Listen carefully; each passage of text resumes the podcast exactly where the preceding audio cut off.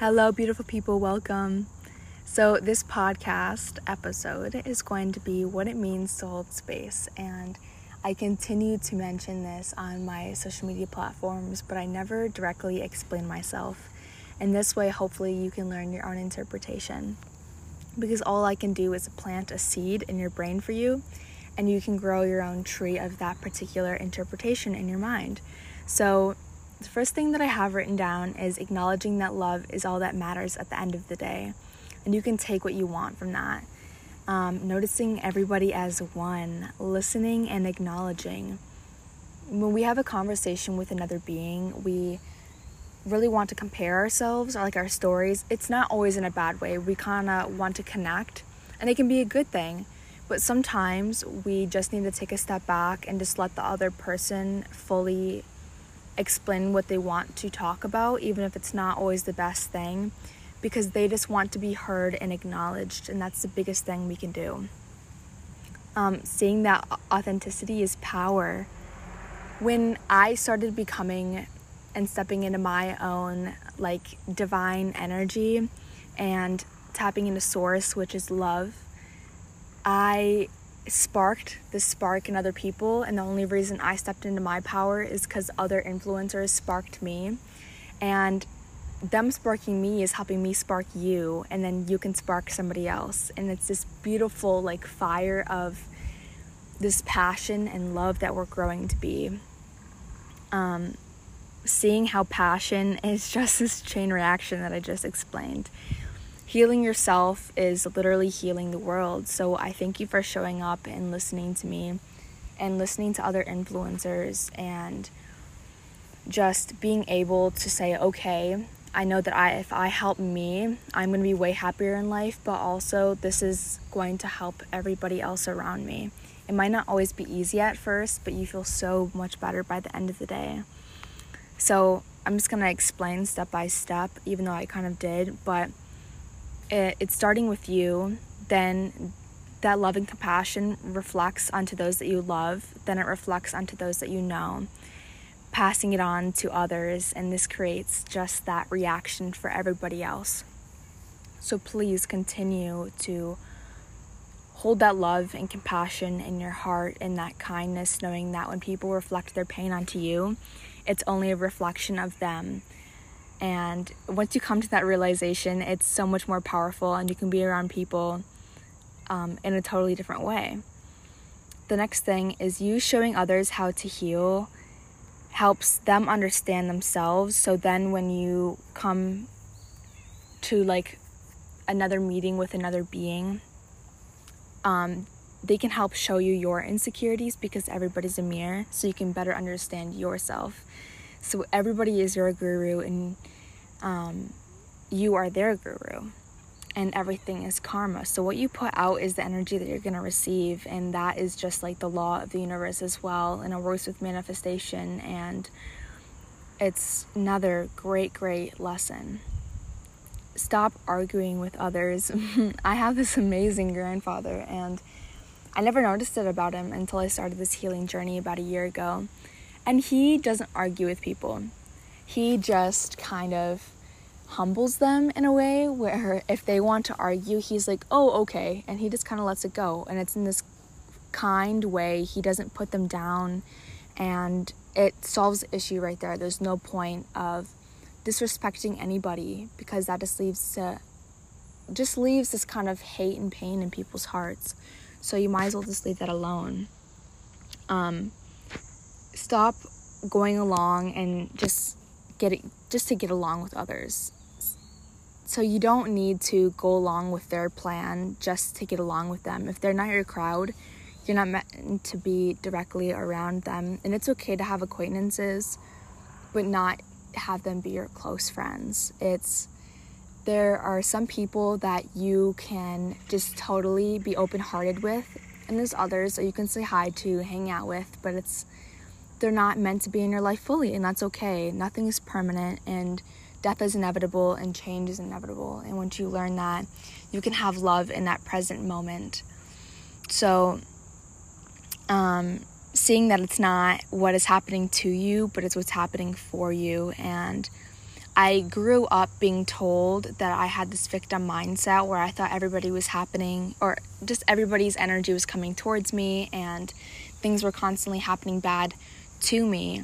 And I got a newsflash of it in a very negative way, so I never wanted to open my eyes that way, and I hated that part about myself, but I continued to do it.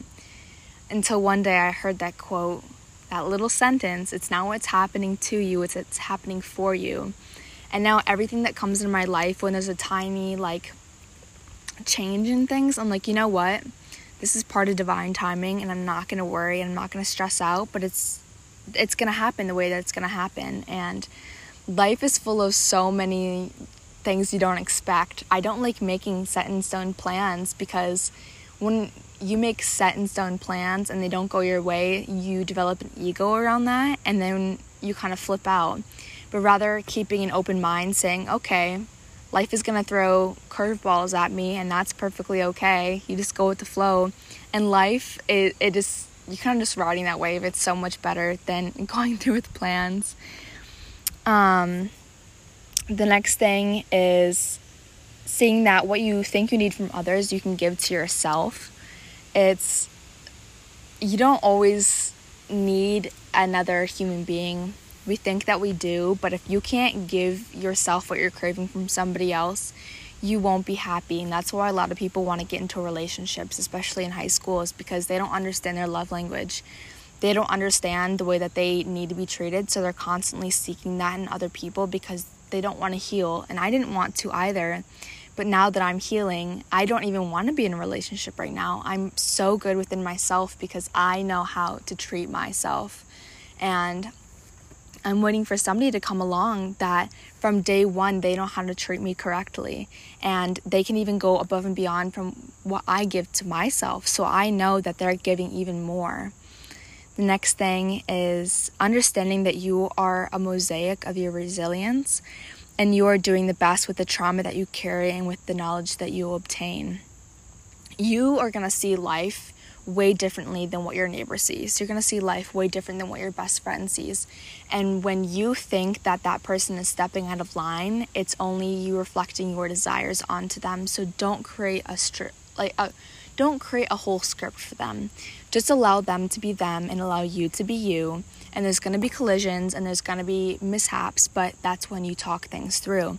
But don't call them fake when they step out of your script for them seeing that um, you and others are basically a garden of mind, body, and soul. You are this beautiful, blossoming place that is gonna sometimes, well, first of all, the seed that you plant that one day you're not gonna get right away. It's gonna take a month.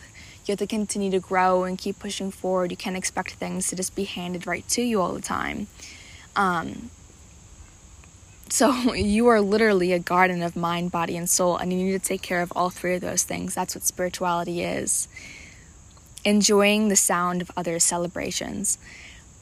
I used to be so insecure about hearing others celebrate because of trauma in my past, and now I'm learning to love, love, love seeing people celebrate. Like the littlest things. My friend posted about one of her parents getting them a car and they were so excited. And to see that celebration and that happiness, like in their facial expressions and in the sound of their voice, made me so excited for them. So continue to celebrate others' um, celebrations. There's no need and room for jealousy, and that's what the next point is: is drop the storyline of jealousy and be happy, compassionate, and know that what is happening is happening for a reason. I'll like be talking to somebody and I'll explain what the situation is to another person and they'd be like, Why aren't you jealous? Like they're hanging out with so and so. And I'll literally be like, What's the point of me being jealous? If I'm not meant to be with them, then I'm not meant to be with them. And I've stopped that jealousy line. Like if I'm meant to be with them in a romantic or platonic way, then it's gonna happen on its own, and jealousy is not gonna split us up or bring us together. There's no point of that. So drop that storyline of jealousy and just let things be. And if they're gonna show you who they really are, let them do that. If that significant other of yours wants to go to that party, let them do that and they can show your show their true colors through those actions that they partake in. that has nothing to do with you. Let them do and let them be free. You holding on to them is like keeping a bug in like a tight fist. All it wants to do, and eventually it's gonna slip out because you're holding on so tight. Um, when someone has uh, an open, compassionate heart, there's very clear signs of that, and I want to talk about that next. When others um, give people space, like you don't always have to constantly smother another being, and that's when people get so overwhelmed. Is making sure that even if you're with your closest friend, giving them space. And when they communicate that they don't want space and they want to be with you, that's when they communicate that but don't always be so close with them. People deserve space, and people don't always understand when they need that space, and that's when we get tired of each other. Um, wishing everybody to be happy, constantly complimenting people, seeing them as one again, letting go of bitterness, not holding that, that bitterness in your words, even. I'll be around people and like there's a sense I used to even do it this sense of like this bitter distraught kind of sound in their voice and it's it's like an instant drop of energy and it's so it's kind of scary because the whole room changes so when you let go of that bitterness and you speak with kindness in your voice and it's very smooth that's when you know that they're a good person is they they let go of that storyline the next thing is um, a person being very warm and welcoming. You can tell when people attract other people instantly and they're very warm and welcoming. You can just totally tell that they're a good person. You can tell when it's fake as well. Use that intuition. You and everyone else on this planet is not meant to struggle to show others what um, they can do to help chase their dreams.